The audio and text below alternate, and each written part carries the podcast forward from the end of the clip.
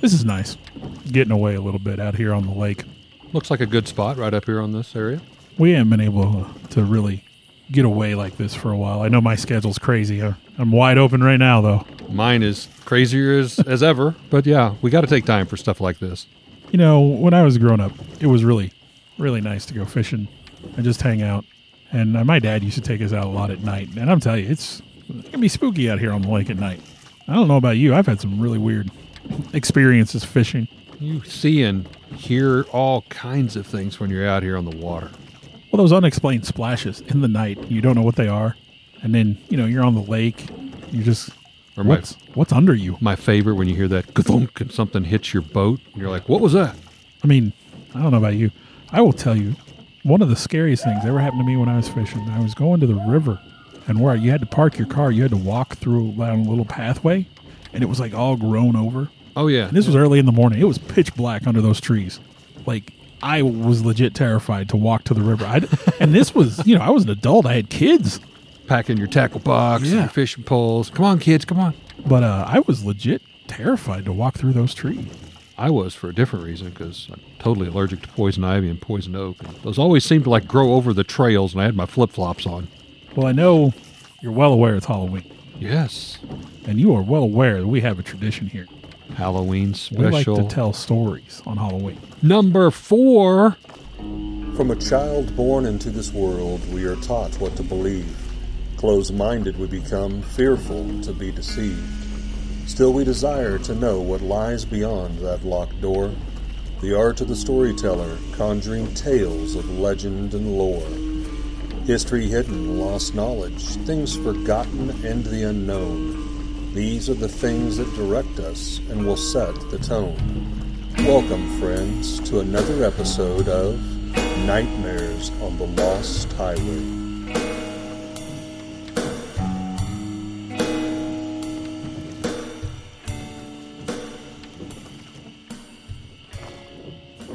I like being out in the middle of nowhere, out here on the lake, listening to the water. It is kind of soothing to the soul. You know, as we, we were approaching Halloween, and I always like to, to think about stories from Missouri. That's where I grew up. I wondered, is there a story in Missouri of a legit vampire? Like, do we have vampire stories in oh, Missouri? I love vampires, but I don't know if I've ever heard one about Missouri. I stumbled across the legend of the Elvin's Vampire. Did you say Elvis Vampire? That would be hilarious. Elvin's. So they're elvish. No. E L V I N S. Oh. Elvin's. It's a town. Okay. Well, it's still a vampire in Missouri. I'm listening. It's not far from Park Hills, Missouri. Uh, there's a cemetery out in the woods. And it was originally used by the Gibson family. I believe it's called the Gibson Cemetery, actually. And eventually it was uh, used by the nearby towns, Flat River, River Mines, and, and the town Elvin's. Now, the first burial in this graveyard was sometime after eighteen twenty-four, so it's oh, it's an old graveyard. Back a ways. Now, in that cemetery is said to be the grave of a vampire. Ooh. Now, early in the nineteen hundreds, a man moved to Elvin. Now, mining was the business of, of, of note up in that region at the time, and a lot of immigrants came to that area. Whoa, was that a bat that just come down at us?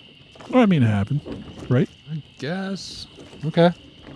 Now, this man had come from Hungary, and he was possibly named Orlin. No one's really quite sure. That's those. That's all lost to history now. But they say that he rarely left his house, and the older he got, the longer he lived there, the less he would leave, especially during the daylight hours. So, obviously, people thought he was a little strange. Now, maybe this was because he was an albino. An albino? He suffered from albi- albinism. And that's the reason he avoided sunlight. Obviously, summers, especially here in Missouri, can be pretty brutal. Well, probably why he didn't go out, because people made fun of him and laughed at him and all that stuff. Well, yeah, I mean, he had that pale white skin, the snowy white hair, and those red eyes. And people were probably a lot less kind then than they are now, and they ain't exactly friendly now. Amen to that. Well, the other reason people in town probably didn't care for him much is it, it was said that he was merciless and cruel beyond belief. That's something for a Hallmark card.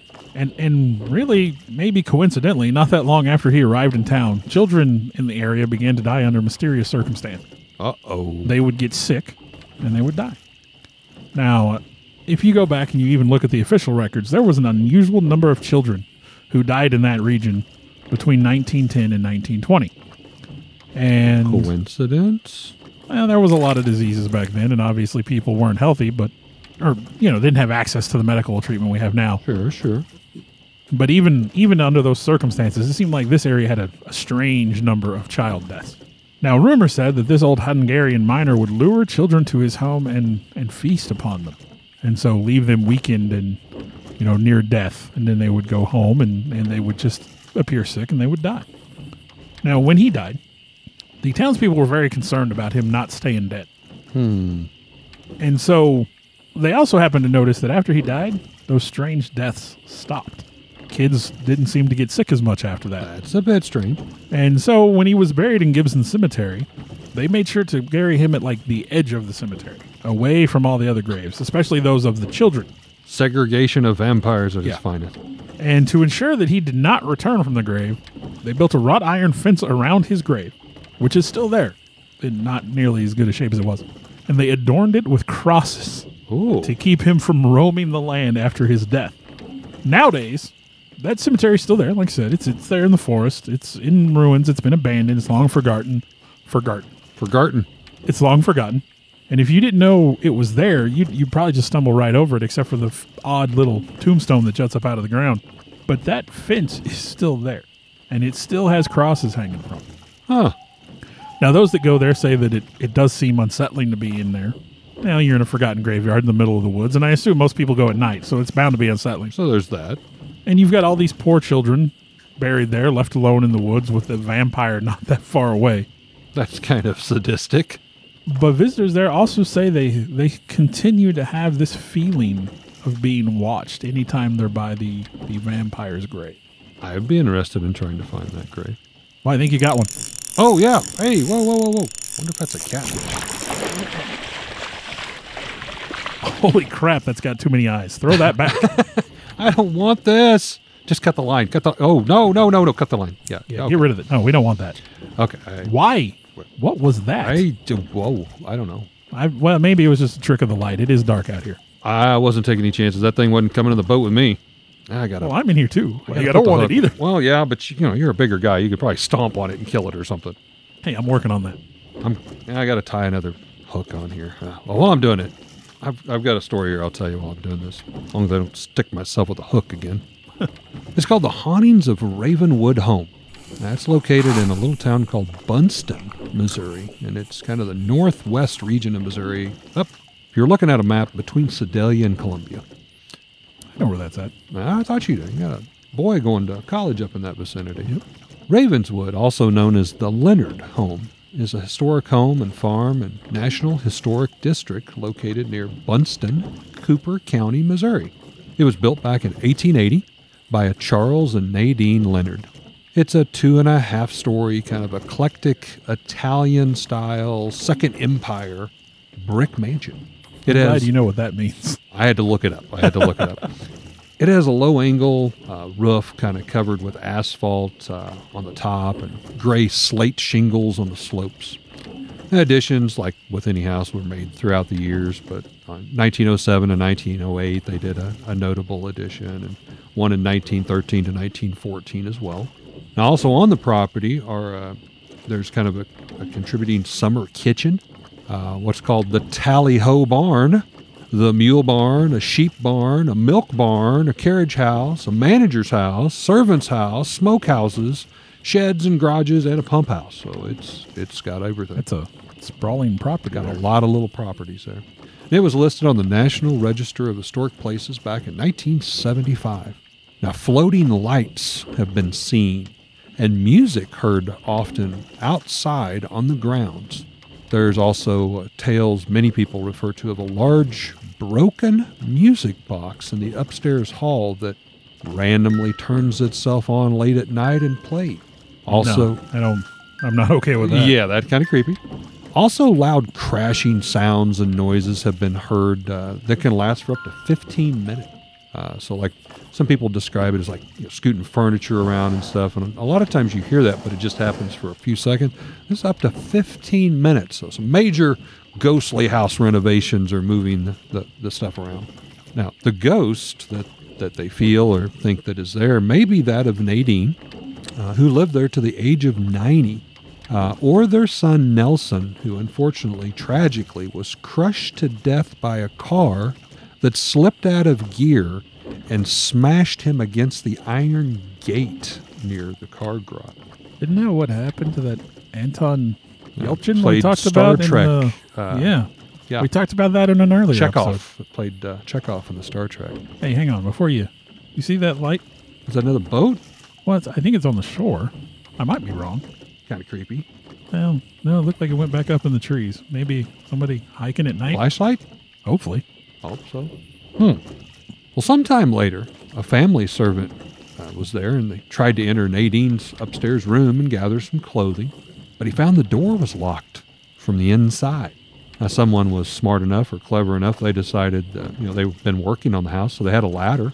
So they climbed, and, and they looked up into uh, the window of the room, and it was totally empty. Now, there was no way for the lock to lock itself from the inside. So the family tried several ways to open the door, but they finally agreed uh, it just have to be broken, kicked in, forced open. Wow. So the servant said, now, before we do that, let, let me run down and I'll grab some tools and try to, like, you know, jimmy the lock, so to speak. So the family is kind of waiting for him there at the stair, looking down. He comes up, and they all turn around, and the door swings open. Yeah, again, nope. I'm nope. out. I'm out of there. Other manifestations have occurred enough that they are sometimes almost expected. Uh, especially around Christmas, you know, not so far away. Uh, the house, the owners uh, often still decorate, you know, a large Christmas tree and do a lot of decorations, but apparently Nadine or someone there doesn't like glass ornaments hung on the stairs because they will get chucked down the stairway and shatter all over the stairway. Wow. No, that's not safe. That's not safe. The broken music box, as I mentioned, uh, it just often happily plays during the crashing of these Christmas ornaments and add an even more of an eerie, twisted effect to it. Yeah, as if the or- the music box and the, orna- the flying ornaments and self-playing music box. Shards of glass on the steps and let's play happy, frolicking music. Yeah, that sounds awful. Now, neighbors still say that they hear laughter and, and hear like orchestra-type music coming from the yards and the lavish gardens that were there. They also say that they see what they describe as lanterns hung in the trees, numerous ones. Now, several reports have been made throughout the years of seeing these lanterns hanging from trees on the ground and hearing, as I said, the same orchestra-type music. Now, a lot of people think these are ghost-like events that continue to go on there in the gardens and the yards. When Nadine was there, she often would throw these real lavish luncheons and parties outside. She would often have servants hang lanterns and ornaments from the trees and hire orchestras to come in and play to hosts of people from the community. That's kind of neat. Yeah. She dearly loved, you know, the community, often liked to share the experience with them. And this seems apparently true, especially around the holidays, uh, the fourth of July, Halloween, and Thanksgiving in particular. You know, maybe perhaps she's still entertaining the guests for anyone that might want to come and visit her. But watch for the shards of glass on the stairway. Have you ever been on the Haunted Mansion ride? Oh, yes. That, it reminds me of the, the, the dancing scene with the dancing ghosts yep. flo- floating around. Man, I love that ride. Hey, you got one over there. Oh. That bobber went under quick. That must be a big one. Wow, did you feel it hit the boat? Holy crap. Whoa, the whole boat is moving. Got, oh, broke my line. That Wow. That was a big one. Maybe it was one of those giant catfish from the dam. The ones that can swallow a human. Well, it looks like I got a tie on again. Yeah, I got hey, mine done. Speaking of giant fish. Giant fish. So, I know I'm old here. You are old, Bill. Surely you remember Jacques Cousteau. I've read about it in history book. Oh, come on. I'm older than you are. I know course. You've seen Jacques Cousteau, the legendary marine explorer. He designed a submarine called the Deep Star four thousand. And it was designed to go in the water. How many feet deep do you think the Deep Star four thousand can go? three thousand. You're off by one thousand. Off by one thousand. It can go down four thousand feet. Oh, okay. Now, in June of nineteen sixty... I don't think we're in three thousand feet of water here. No, but it doesn't take long for the water here to get murky either. I'd say we're in twenty, twenty-five foot water. I think though. You could put your hand in there and lose track of your fingertips. Mm. It's Lake of the Ozarks. I mean... Yeah. Underground caves and everything murky. Down there. And then, you know, you lose a fingertip to a piranha. Piranhas, they live here, yes. So in June of nineteen sixty-six, passengers aboard the Deep Star four thousand would see something, I mean, just frankly unbelievable. They were down about, oh, four thousand feet. four thousand feet. When the submarine lights illuminated something. Now, at first, what they saw was just like a shadow on the seafloor. Maybe it was something natural. Maybe it was just the mud they'd kicked up with the engine of the, the, the propeller the on the submarine, you know. But then they saw a huge eye turn their way. That's not a propeller. And the pilot of the submarine said it was nearly the size of a dinner plate. Big now, there's eyeball. Some big fish, and this is in the ocean. This is four thousand feet, but still, this is a big fish. They realized then that that's what this was, of course. This was giant fish. They said it was bigger than the submersible they were in. Would have been somewhere twenty-four feet or longer. They said possibly up to thirty-six feet. Whoa. Six feet wide. Like a tank of a fish. Whoa. This is like a car. This is a truck. This is a half of a bus worth of fish. What's a bus? What, like twenty-something feet or whatever? Like, buses are big, right? Oh, yeah. They're maybe pushing thirty foot. So this is like uh, the size of a fish is as big as a bus. And, I mean, clearly bigger than the submersible they were in. Obviously, the pilot was immediately, you know, he was very nervous. Spooked out. But he did manage to get a pretty good look at the thing. He said it it was mottled brown with grayish-white tips on its fins and scales. Uh, pectoral fins, the little fins on the, the chest there, they were over two feet long, and its tail was five feet high. Dang.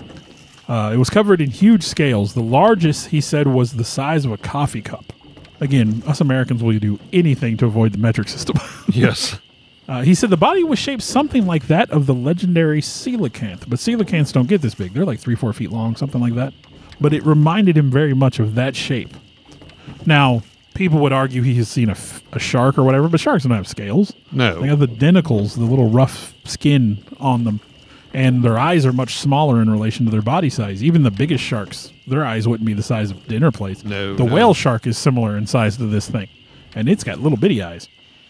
Now, the pilot saw it. His name was Joe Thompson.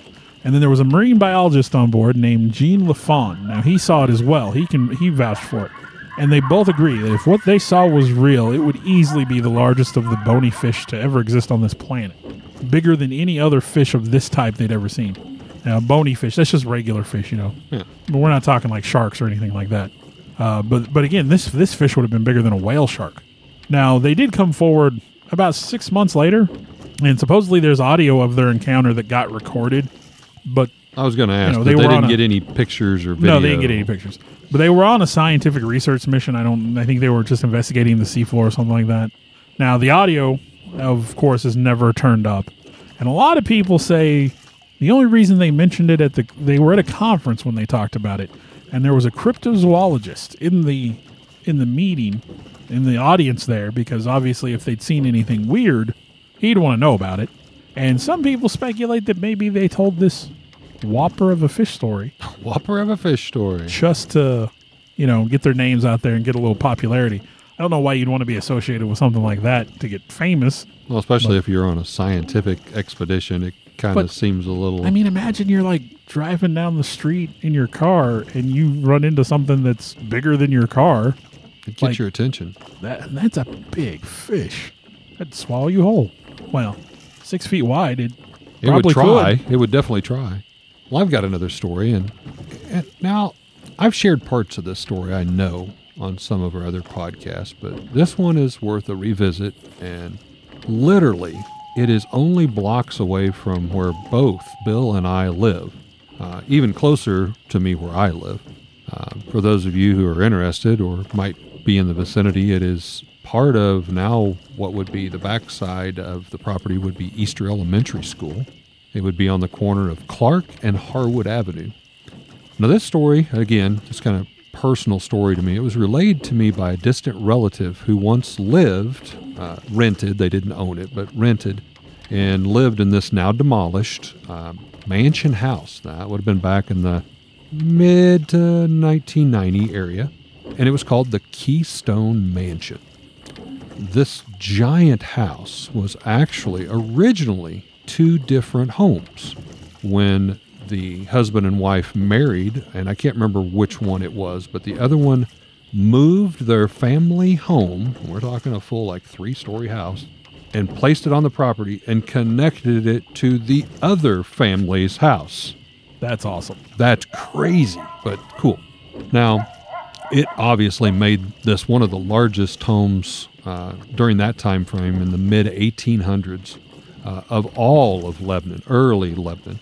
And it boasted something like ten to twelve fireplace hearths, like twenty plus bedrooms, and later on with conversions, uh, six to eight different bathrooms, uh, three stories tall with an additional attic and a partial basement. My wife Sarah and I were very lucky enough to tour the place in the mid nineteen nineties uh, when we were actively involved with the local historical society. Now, the home at that time had become in very much disarray. Many of the windows were shattered, busted out. There was some bad spots in the floor. Uh, roof was leaking in some of the places up in the attic. Uh, some homeless people had actually lived in it at a couple different times and had started fires in the old hearse. And the fire department had even been called and almost lost it to fires a couple times. Um, but on one of its last hurrahs, if you will, the current owners at that time had allowed this to be used for the J C's Haunted House for the whole month of October in the Halloween season. Uh, for a couple years, again, this was back in the uh, mid nineteen nineties, we're going to say. Uh, it had fallen a long way from grace, as I had said, from its once lavish history. Because in, in its time of all of its glory, the original family had these yards and lavish rose gardens that surrounded the home, immaculate kept condition. Now today, if you if you know where to look, uh, you can still find a couple of the rock and block gate columns, uh, but that's all that remains of the property of the house. They bulldozed that house down when they put the road through over to connect to Easter Elementary School, and, and they built uh, the school there. But still, the house had some hauntings of the original kind, as told to us by, again, as I'd said, one of my distant relatives who rented the home for her family back in the uh, early nineteen eighties. Uh, she and her family stayed there for, I want to say it was three to five years. But she told us uh, when we were visiting that she had often felt a presence in the home, multiple presence, uh, that it was common to hear footsteps in the upper floors, uh, in the attic especially, when there was no one else there. And she had actually closed off part of the upstairs for heating purposes and stuff, so they didn't even like go up in the top floors. She mentioned doors would open and close. She would hear sounds of what sounded like children running and playing up and down the servant stairway especially, uh, which could be experienced. And then there was the basement. She said it was especially creepy, more so than you would consider for a basement of any old home. Uh, well, I mean, most basements are most creepy. Most basements are creepy, but attics aren't much better. This basement had concrete slabs, almost like tables, that was erected in it. And she said at one time she was told by one of the original family members that a portion of that basement was rented out to the mortuary to prepare bodies. Ooh. On these slabs. Uh, so obviously we had the bodies of deceased here in the basement. So that does kind of creep up the creep factor a little bit. Uh, now later on, she kind of laughed and chuckled, and she said, uh, especially kind of during the Prohibition time, these slabs held moonshine stills, and uh, people used that and kind of supplied the uh, speakeasies and the illegal uh, alcohol of the time. What is it about places that are haunted that have like really shady back history? Like Morse Mill, for example. Oh yeah, had some shady speakeasy stuff going on. Stuff. Yep. Well, I guess maybe if it's already haunted back then, they're thinking maybe the revenuers and the government officials will, will stay away from there. But well, and shady. Shady things happen in shady places, right? So. Yeah, true. Now, you see, all of this was making ghost stories that need to be remembered in history. The name of the house was the Keystone Mansion. Now, that was due to the Keystone Telegraph and later the Keystone phone service that came here to Lebanon. There was an old dirt road that came up by the house, and it was known at the time as Old Wire Road. It got its name from, you guessed it, where the telegraph wire lines and later the phone lines would come in uh, and supply the town with all that technology. Now, before it was the Old Wire Road, this old dirt road was part of the original Trail of Tears used to march the Cherokee and the Native American Indians through the area to Oklahoma. Yeah, there would be no negative energy associated with that. Nothing there. I mean, we're setting the stage here for some major haunty, haunty, spooky, spooky. Well, it was on this old road, one evening at dusk, when the Yankees attempted to march into Lebanon during the Civil War under the cover of dusk and darkness. However, as the story goes, there was an old black servant man who was out tending the flowers in the gardens, and he was alerted when he spotted the troops coming up the road, which passed the house. He quickly ran to the side porch, and he sounded the bell alarm, the dinner bell some of you might be familiar with or heard your grandparents talking about. You'd ring this bell traditionally and call in people from long distances that, you know, hey, it's lunchtime, hey, it's supper time. But he was ringing it at dusk uh, to alert the neighborhood and the family that he served inside. Now, the Union troops immediately just took fire upon the black man, no doubt, trying to silence him from even reaching the bell. But he was determined, and although he was shot, it was said several times, he continued to ring the bell, sounding the toll before he finally collapsed there on the porch. Now, upon that alert, the neighborhood and the Confederate troops that were stationed at a nearby church, and they had had a, kind of a temporary medical tent hospital camp set up, was just a few blocks away, and immediately it erupted into a very small Civil War skirmish between the North and the South. Lebanon was at different times the home to both Union and Confederate troops, and it changed all throughout the Civil War. Still, it was the ringing, the tolling of this bell that haunted my distant relative the most. The bell had long been gone. As a matter of fact, the porch was even removed, and there was literally just kind of a door that was about a two-foot drop. The overhead uh, roof of the porch was even gone, she said, by the time that she moved in. And they didn't use that door, obviously. But she said it could still be heard from time to time, as she called it the ghost of the black servant, and he did his best to alert Lebanon of the invading troops. That said, the servant was buried in a nearby cemetery in an unmarked grave on the original property, just off to the right-hand side of Harwood Avenue become, before it intersects into Highway North five. Now, just to put in perspective, as you're heading down that road, if you go straight, you would go to the high school, and straight to the left is the very large Lebanon City Cemetery that's at that same intersection. Now, recently, it's kind of a new twist of events. There's a Wood Street Baptist Church located on Wood Street, Uh, there in Old Lebanon, as it is called, uh, kind of at the, the area of Maine where it intersects with Broadway. Ironically, that is the same location where the Confederate hospital and the camp was located when the Union troops came in and the bell alerted them. But just in the past few months, an electric bell tower was just added to this old church. So now the entire area around Main Street, Old Wire Road, Wood Street, formerly known as I mentioned, Old Lebanon, can once again be heard tolling of the bells. Now, most people don't know the story, but for me, being the history buff, every time I hear those new church bells, I kind of hope in a weird way that it comforts the ghost of the old servant. Maybe he can find some rest knowing that someone else is now ringing the bells for Lebanon, and maybe he can get some rest and peace and possibly move on. You know, I've lived in Lebanon for a while, and you are a his- history guy. And I could always, it's always interesting for you to talk about the stuff that, that is here and, and the things like that. As a matter of fact, that little spit of land right there by Easter, you know, mm-hmm. um, as you're cutting across, my wife even said, no, it's my daughter, said something the other day about that. And they're like, that's where that haunted place is, what Eric was telling you about. Yep. Yeah. We talked right in our backyards, that. Literally. So, uh, anyway, you hear that? That is a baby crying, right? Like, or am I just the only one hearing that? I thought I heard something earlier, but I thought surely it's not a baby. I mean, there's not even any houses around here. Man, that is weird. Being on the lake and hearing something like a baby cry. That don't, that kind of reminds me of the water babies. Have you heard of the water babies? You mentioned that. I had never heard of it. My daughter told me about this. I had never heard this story. And she said, hey, you're going to tell some stories on your podcast. Like daughter, like father. She's always trying to give me ideas. And, you know, like we said before, maybe someday she'll she'll do an episode. Bring your daughter to work. But day. She told me about this this story about the water babies, and I had to look it up. Yeah. I mean, that. that I is, heard that. That's a baby. No. Um. So, so just outside of Pocatello, Idaho, There is a spot. There's a name that rolls off the tongue. Well, yeah. Pocatello, Idaho. Well, there's a much better name coming up here in a minute.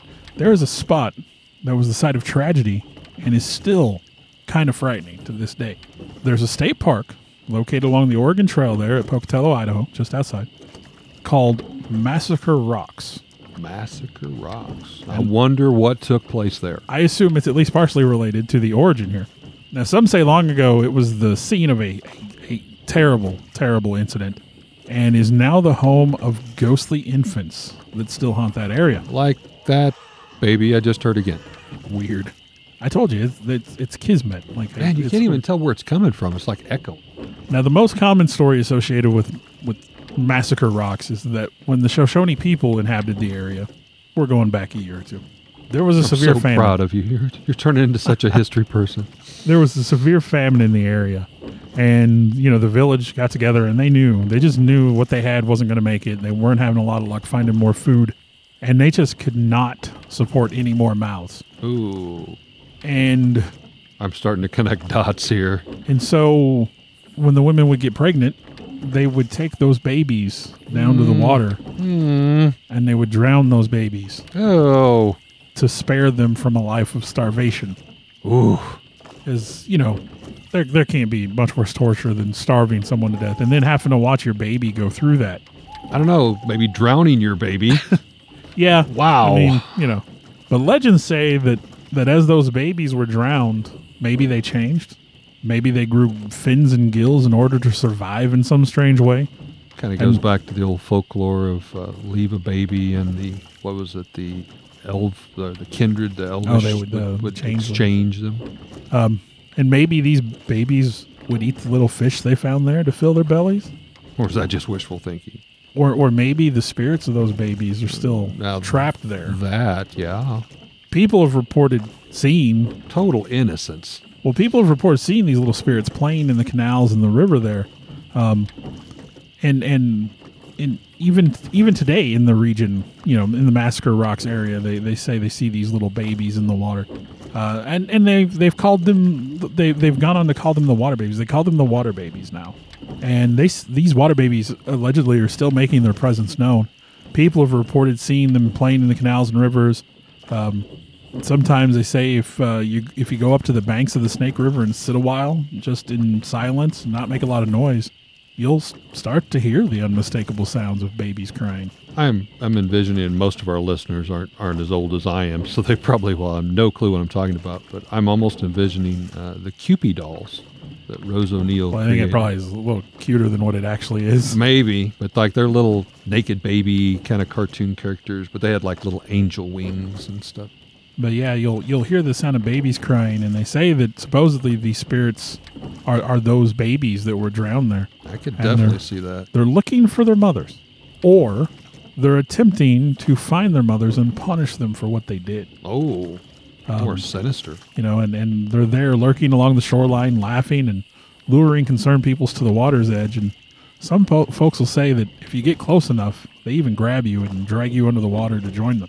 Ooh, ooh. Maybe if they get someone to the water, they can take possession of that body. Well, again, it seems like they'd want you... Well, I don't, I don't, I don't know what they're doing. I mean... Who you see I, one, we need to ask. Who am I to peer into the mind of a drowned infant? Drowned infant. That sounds so weird. That's a terrible thought. That's a terrible thought. Wow. Well, I've got another one. Uh, well, hang on a minute. Oh. You got a nibble there? Oh, oh, my gosh. Yeah, this one doesn't seem quite as big. Well, that's... I mean, I guess it's a, depends on how you look at it. Oh, it's rolling. Oh, good Lord, I think that's a snake. No, we don't want that. Ah, no, no, no, no, nope. no, no. Not today, Satan. We're not having a lot of luck. No, we haven't caught a single decent fish. Well, I think you got interrupted there. You were... Uh, okay, yeah, um... Let me cut this line. Yeah, go go be free. Yep. Okay. Time to fix another hook. Well, this story is of the phantom organ of Falcon, Missouri. Again, this one's kind of a little personal. Uh, directly coming from my wife's family. My father and mother-in-law, Brad and Patricia Bradley. Uh, well, they still own, I started to say did own, but they still own a large area of land down off of East thirty-two. Uh, what is known as Falcon, Missouri, a little tiny podunk town Uh, it's in the area close to Gasconade C four School, if anyone might know the vicinity, and I'll just kind of leave it at that. But it's down a long gravel road, and it has several hundred acres of Missouri forestry land that's all right there by the Gasconade C four School. Their original driveway to their property, I used to joke with my wife, I said, uh, it, it was literally a mile and a half long. And I used to joke, I'd say, see that?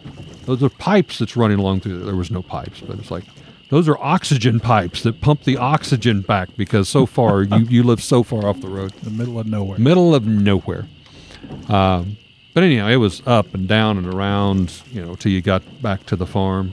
And they used to raise Texas Longhorn cattle there and had quite quite the herd. Now, we lost Brad, my father-in-law, several years back, but uh, not before he and Pat, my mother-in-law, uh, had told me personal stories of hearing what they described as eerie, like pump organ style music. Like a church organ? Well, that's the first thing that comes up, but it wasn't always church music. Well, I mean, but, but yes, yeah, that kind of that kind of stuff. Uh, coming up through the valleys and hollers. Now, in case that, that's a that's a hillbilly term, hollers. Well, I, I know what you mean. I, you know what I mean, but some of our listeners, they may not know. A holler is basically just a small valley. Yeah. But you're going to hear me use that because, hey, I'm a native country bumpkin. So now my wife, Sarah, um, she was always been a, an outdoors person, especially growing up there on the farm and the property. Uh, Brad, uh, he'd actually bought an old bulldozer from an auction. He made a like a three or four acre lake that he dug out himself. It was right there off the front porch. My wife loved to go out in the fields and, you know, pick flowers and played in the creeks and exploring, as any young child would do, at least, you know, back in the mid nineteen eighties when we both grew up. And they all tell similar stories. They'd often be sitting out on the front porch looking over the lake, you know, watching the fireflies, just enjoying the country life, far from town, you know, far from any light or noise pollution. And, of course, there, you know, there's the sound of the country, coyotes and crickets and fish jumping in the water, much like tonight, but nothing compared the, to the eerie music of what sounded like an organ playing that seemed to travel down the hollers and seemed to come out right there by their house. It was almost like an amphitheater setting on their front porch. Wow. Uh, they said it, it, it happened pretty regularly. Now, to your point, you mentioned church organ. It did seem to occur mostly on Sunday evenings, but not always, but more than fifty percent of the time. So I got to ask, mm-hmm. is there a church anywhere nearby? Uh, now, I will say yes. There are still, even today, uh, a few tiny, tiny little country churches in the area, and I'm sure there was more so at, at that time. Would they be big enough to have an organ? No. That was one of my points. If you know, if anyone knows anything about Missouri, it's it's the Bible Belt. You know, and there's hundreds of churches scattered all over Missouri. But what made, you know, this different was, I think, a couple things. Number one, eerie organ music was generally heard at dusk or dawn. Now, most of these small, tiny churches were just that. They they maybe had fifteen, twenty people in attendance. They did good to hold the service on Sunday. They didn't often, if ever, hold events on Sunday night when well, the organ music was heard. To be fair, the only churches I've ever been in with actual organs were pretty big. Yeah, more, yeah, I mean, usually, not always, but organs are bigger, they're more expensive, yeah. You know. These small churches, I'm just going to say country churches, they didn't have the money for an organ, uh, maybe a piano, but again, growing up in this area, and I had family down in that area, I, I went to some of those churches. Literally, it was like you stepped back in time. There was a couple churches that I went to. They didn't have any musical instruments at all. It was just harmony and singing church hymns. I remember uh, one just down the road from Falcon is even a smaller town called Nebo. And oh, yeah. They literally had a potbelly wood stove that they heated the church with in the back of the, the main Those, sanctuary. Those two towns are so small, they typically share a sign. Yes. Uh, you, they just Nebo Falcon. I had a friend of mine that I worked with at Detroit Tool, and he said, that's a, that's a blink and plumb town. And I said, what What do you mean by that? And he goes, you blink, you're plumb through it. Yeah. You know. But three, uh, well, I won't say some of the organ music that was heard might have been religious nature. It wasn't always, you know, religious music. So the church connection, to me at least, didn't explain fully everything. Now, I will say, you know, meeting my wife back in high school in the late nineteen eighties, she was my high school prom date in nineteen eighty-eight, showing my age there. Uh, but she spent quite a lot of time walking those hills and hollers of the farm at Falcon. And, you know, we went out hunting mushrooms, looked for arrowheads, and, you know, while I was dating, we, we went out there and checked on the cattle. Often they had four-wheelers. I'd love to go out and ride the four-wheelers. And, and I can attest, it's it's a very rugged area. There's, you know, there's bluffs and drop-offs, and there are creeks and running streams and, and springs, and it can certainly play acoustical tricks on you. You can't really tell where it's coming from. If you're down in and around bluffs and stuff, sometimes that happens. I will say, I have heard this particular organ music. Uh, Sarah and I were out a couple times, and we would hear it, and it, it didn't seem to, at least the times I heard it, it didn't last for a, an extenuating long time, but, you know, maybe fifteen, twenty minutes. It, it's really weird that you bring this story up, because just the other day I read a an anecdote that someone had collected from family members about hearing phantom organ music in the middle of the woods. There you go. So it's not unique to you. I mean, other people have had similar experiences. Now, to paint the picture of this area, um, kind of unrelated, but again, it, it connects to the area. There, there's even rumors on my family's property, my, my wife's family's property, possibly, or at least adjacent, of sinkholes and caves that are there. Now, of course, I always have loved caves. I, I, we looked, we never found any. But there is a tale, a story, of one that was discovered by a neighboring family adjacent to the Bradley farm. And this would have been back in the early nineteen hundreds. And a child, a young boy, uh, had fallen into a sinkhole in the area. He'd been out with his coon dogs, and he fell down into what he said was a medium-sized cavernous room. But he said when he fell down in there, there were multiple skeletal remains that reminded him of Indians. They were up on like little ledges. He remembered some clay pots, but on the shelves, kind of carved out possibly, or maybe natural, of these bluffs was gold. Wow. It is rumored he crawled back out of the sinkhole clutching one small gold ingot bar, very crude. And he wanted to take that, of course, to prove his story, because he knew nobody would believe him. Now, while I never personally saw that, as luck would have it, I did work with a man at Detroit Tool by the name of Don Curtis. He happened to grow up in that area, and he was twenty, twenty-five years my eldest. He was older than me. But he grew up in that area. He claims his family had actually seen that gold ingot bar, and it had been passed down from the original family who had discovered it, and his family happened to be friends with that family. So anything is possible. But again, we got caverns, we got bluffs, there's creeks, there's hollers, uh, that, you know, it, it plays a lot of tricks on you. But back to the eerie organ music. It's never been fully explained. You know, most of the family uh, seemed to just kind of blow it off. It, it was just kind of almost expected, second nature. They got used to it. So you'd ask them about it, and they'd tell you. But it it happened so often that it was just like, you know, we don't talk about it unless somebody asks about it. Um, it's all, to me, it was weird to have organ music playing way out there in the country. You know, pipe organs, as we talked about, very large, expensive. They just didn't fit in that little country church environment with fifteen to twenty, maybe twenty-five people. And then again, you're thinking, well, if someone is listening maybe to a record, maybe they got their windows or door open, you know, it's a very rural area. Maybe they just enjoyed listening to organ music and played it on the record player. But surely to goodness, in twenty, thirty years of this going on, they would listen to some other genre besides just orchestra music, you know. So, you know, the family's now moved to town. Uh, they rent out the farm. Uh, I can't say if the eerie organ music can still be heard today or not, because honestly, I haven't been down around in that area for, you know, ten, fifteen years. But it was one I just thought was, was worth sharing for a spooky Halloween story. Now, I don't know if I've ever told you about this. When I was late teens, early twenties, I had a friend who was, he lived with his, his parents and, uh, and his, his wife.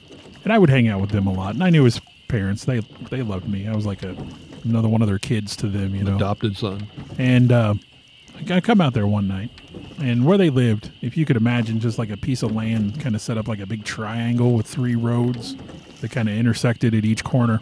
They lived in like the middle of like a long side, and everything else in that triangle, there was no other houses in it. So the other houses were like, you know, quite a good ways away through the woods. You couldn't see another house from their house for sure. And if you were going to wander around in the woods, you certainly weren't going to stumble on another house before you stumbled across one of the roads. And he said, hey, man, we've been hearing this weird, like, flute music hmm. at night. And so we were out there one night, and it got good and proper dark, you know. And he goes, this is about the time. So we were sitting out there, and we got kind of quiet, and we were listening. And everybody that should have been there, I knew where they were. Every, most everybody was sitting with me. His parents were in the house. They were, they, they were like, they watched a lot of T V. So they were in the house watching T V. Sure. We were all sitting outside. Everybody that was there, other than his parents, were with us.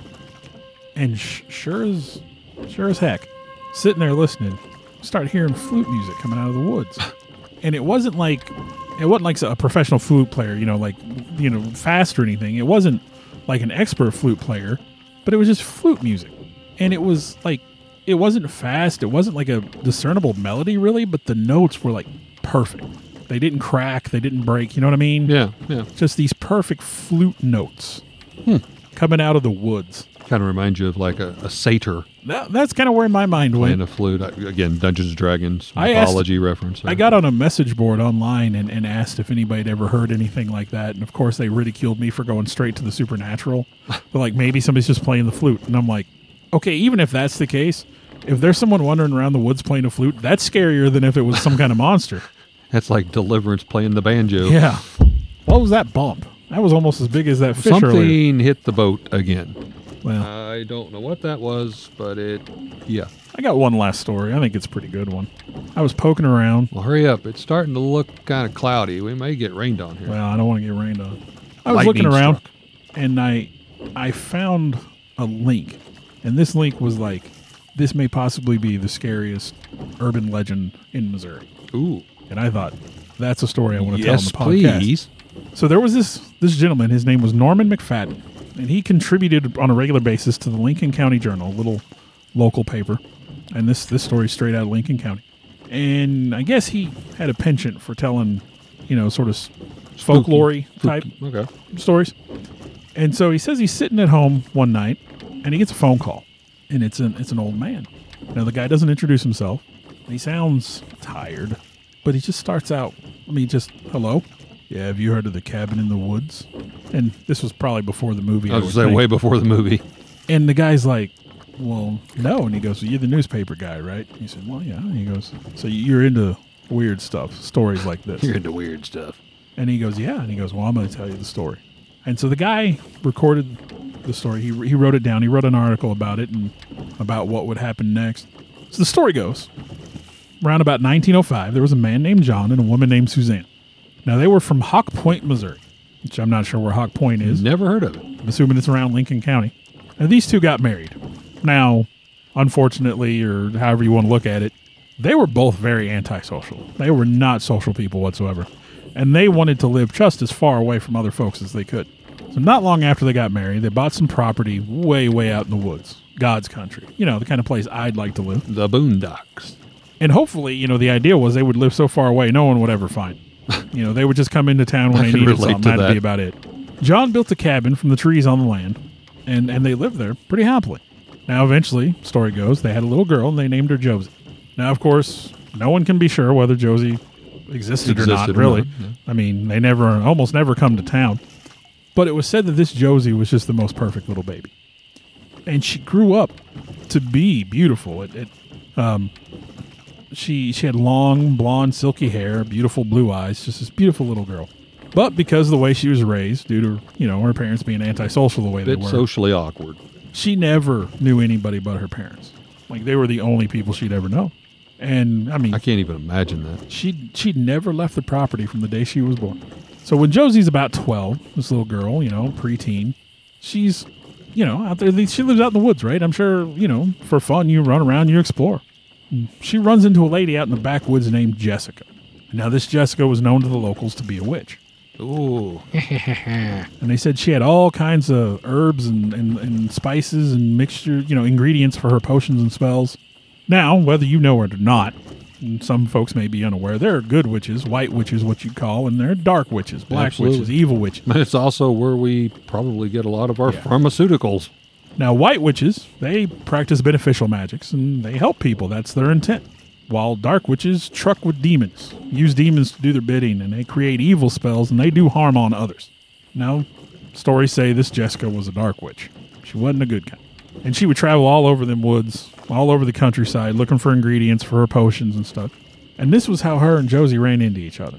This Jessica was out looking for, for ingredients for her potions, and she ran into Josie. Now, for nearly two years, these two would meet in secret. Her Josie's parents didn't know about this, but Josie'd go off in the woods, and she'd and meet this up poor, with unsuspecting girl didn't have any social cliques to yeah, she pinpoint out this could be a bad to, person or yeah, danger or there anything. There was no point of reference for her. She didn't know any different. And in these meetings, Jessica was teaching Josie her secrets, her, her dark magics. Now, when Josie was fourteen, a little teenage girl now, things took a dark turn. Things went bad. Now, this young girl had been helping Jessica with a spell that day when things went horribly, horribly wrong. Now, they both knew things had turned the minute it happened, the second it happened, the instant it happened, they knew things had gone bad. As something straight up from the pits of hell come up and entered into that little girl. And that demon knocked her to the ground as it as it possessed her, as it took her over. And Jessica could only watch. Like, even Jessica was unprepared for what was happening here. And she watched that beautiful little girl's face twist and change, and her back hunch up, her just she physically changed as she was taken over by this demon. And at a certain point, Jessica had had enough. Like, even as, as evil as she supposedly was, at a certain point, there was too much for her. And she, she couldn't watch any longer, and she ran from the scene, leaving that child there in the woods where Proof she was. Proof that she was a bad witch. Yeah. Just She's leave this poor nice. kid. Now, obviously, her parents became agonized, didn't know where she was, and the next day they set out to go look for their missing daughter. And they found her frail body on the ground where the demon had knocked her prone. She's laying there and seemed to be unconscious. Now, Josie woke, and when she did, man, she was... She was wild. She behaved as if she lost her mind. John and Suzanne, they couldn't understand what was happening. This was not their sweet little girl. This was not their baby. She didn't even look like herself, let alone act like herself. And and there's no way this was their daughter. Now, they struggled with her as she fought and kicked and bite and scratched and spit and screamed the whole time they were trying to get her back home. They, I mean, they had to physically drag her home that night. And when they finally got there, they didn't know what else to do. They chained her to the bed. Oh, because obviously she was a danger. They didn't want her, you know, getting Under, to it. Understandable, but still, ooh. And not knowing what else to do, they, they even barred her window because they figured if she would get out of them chains and get out, she could hurt herself. She could hurt somebody else. They didn't want that. They were certain this was the only way to keep her safe. Now, unfortunately, due to them being antisocial the way they were, they made one terrible mistake, and that is they did not try to find any help. To find out what happened. We'll they, handle this ourselves. They figured they could handle it on their own. Now, if they'd only, you know, maybe gone to the local church or something, somebody might have helped them. Whoa, flash of lightning there. Well, not quite a month later, the worst thing for them happened. As night came on, so did a terrible thunderstorm. Oh, perfect timing. Yeah. The lightning was flashing, thunder crashing, wind howling. I mean, it was, you know how the storms can get. Mm. Missouri storms can get pretty bad. I mean, we're known for that, right? Well, the thunder was so loud, it was shaking this tiny little cabin. And with the thunder being so loud, well, old John and Suzanne did not hear Josie break free of her chain. Uh-oh. The next thing they know, suddenly Josie's standing there in the doorway to the living room. Now, Eric, I'm not going to lie.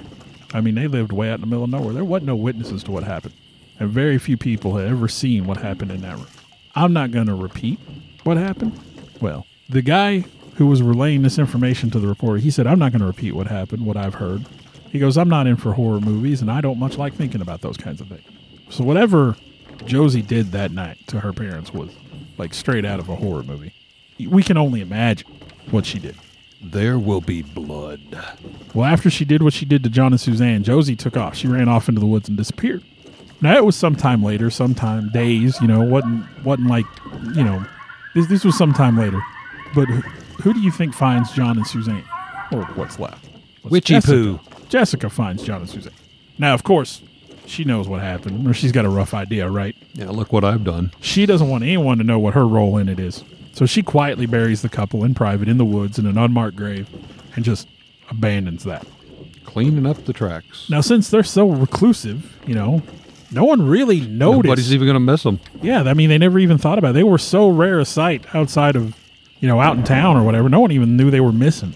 And ten years later, as Jessica's laying on her deathbed, she prayed to the good Lord and asked for forgiveness in Hold Jesus' on. name. The evil witch prays to the Lord. Well, maybe she realized the error of her way. She had a change of heart. And to unburden her soul, she tells the story to her relatives as they're there with her on her deathbed. And she tells them that even to that day, Josie was still possessed by demons and called that now long abandoned cabin her home. Now, this call is over one hundred mm. years later. And this Norman, he's sitting there. And he said the man seemed lost in thought as he finished his story. And then, you know, whether he should have or not, he gave Norman directions to that cabin in the woods. Oh. Now, Norman, naturally curious, a reporter and into I, these kinds I of things. I would be stupid enough to do the same thing. I'd be checking it out. Well, overcome with curiosity, he set out the very next day. As they say, curiosity kills the cat. Yeah. Well, Norman wanted to know if there was any truth to that tale out there in those woods. So he headed out to the southwest corner of Lincoln County along Big Creek, and he hiked around for almost two full days searching for this cabin with no luck. Now, at the end of the second day, I think he said it was a Friday night, just as the sun's going down and darkness is kind of setting in around the, the woods, and, you know, it can get dark pretty quick out in the forest, he steps into a clearing, and boom, there's that cat. Ooh, mysterious appearance. Now, he quickly realizes as dark as it's getting, there's no way he's going to make it back to his car before it's full dark. He's never going to find his way back. So there he is, standing in that clearing, and he realizes he's left with just one option. Stay the night in the cabin. Stay the night in the cabin. In the woods. Even at that moment, in his heart of hearts, he felt, this may be the dumbest thing I've ever done. But he doesn't even have a tent with him, really, so he thinks, well, I'll be better off in this cabin than I am out here in the woods, right? So he looks around inside a little bit, and then, you know, because he's heard the story, he starts doing blessings. Going around the house, blessing the house. He pours just a little bit of anointing oil at each window and each door that leads outside. Man came prepared, at least. Now, things were pretty peaceful for, you know, a good part of the night. That is until about midnight, when it seemed as if all hell broke loose. Now, first it starts with scratching at the doors. And after that, whatever it is that wanted in began to scream like a banshee. Now, knowing there was nothing he could do, he crouched there in the darkness, terrified. Whatever was outside that cabin, it wanted in, and it wanted in bad. He was terrified, and he began to pray, since he certainly wasn't going to be doing any sleeping. Finally, about three in the morning, right around three, he decided, okay, I can't take this anymore. He gathers up what things he had with him, and he decides he's going to make a blind run through the woods to get out of there. Whatever he's going to do, he's got to get out and get away. Wow, okay. He he just knew he had to get away from that accursed cabin no matter what.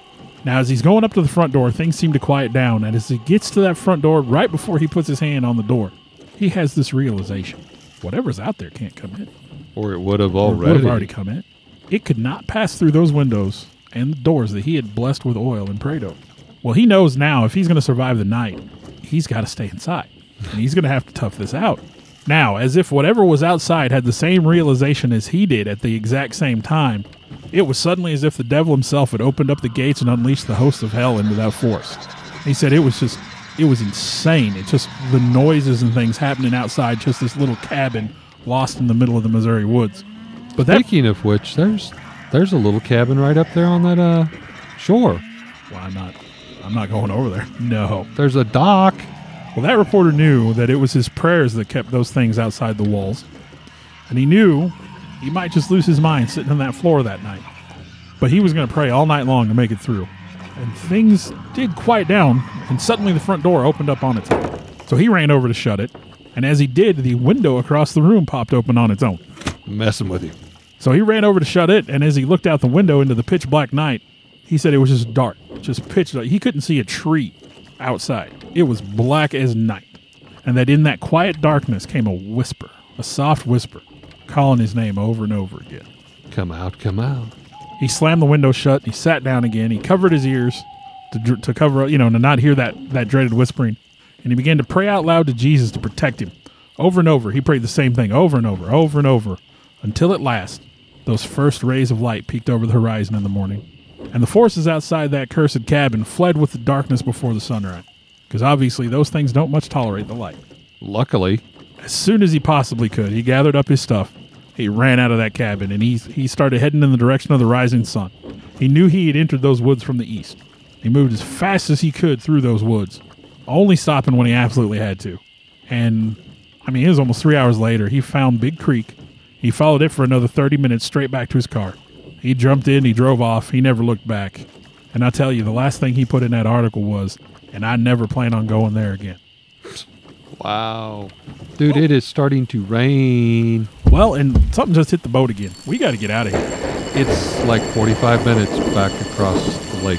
I, I say we. I'm not going to no cabin in the, the woods. The cabin is I'm not two going, minutes away. I am not going to a cabin in the woods after no. what I just told you. Oh, look. They even turned the light on for us. Okay. Start the motor. Let's get out of here. Okay. I kind of agree with you. This is weird. There, There's somebody standing in the window. Well, they can keep standing. They... They don't look friendly. Okay, we're leaving. Bye.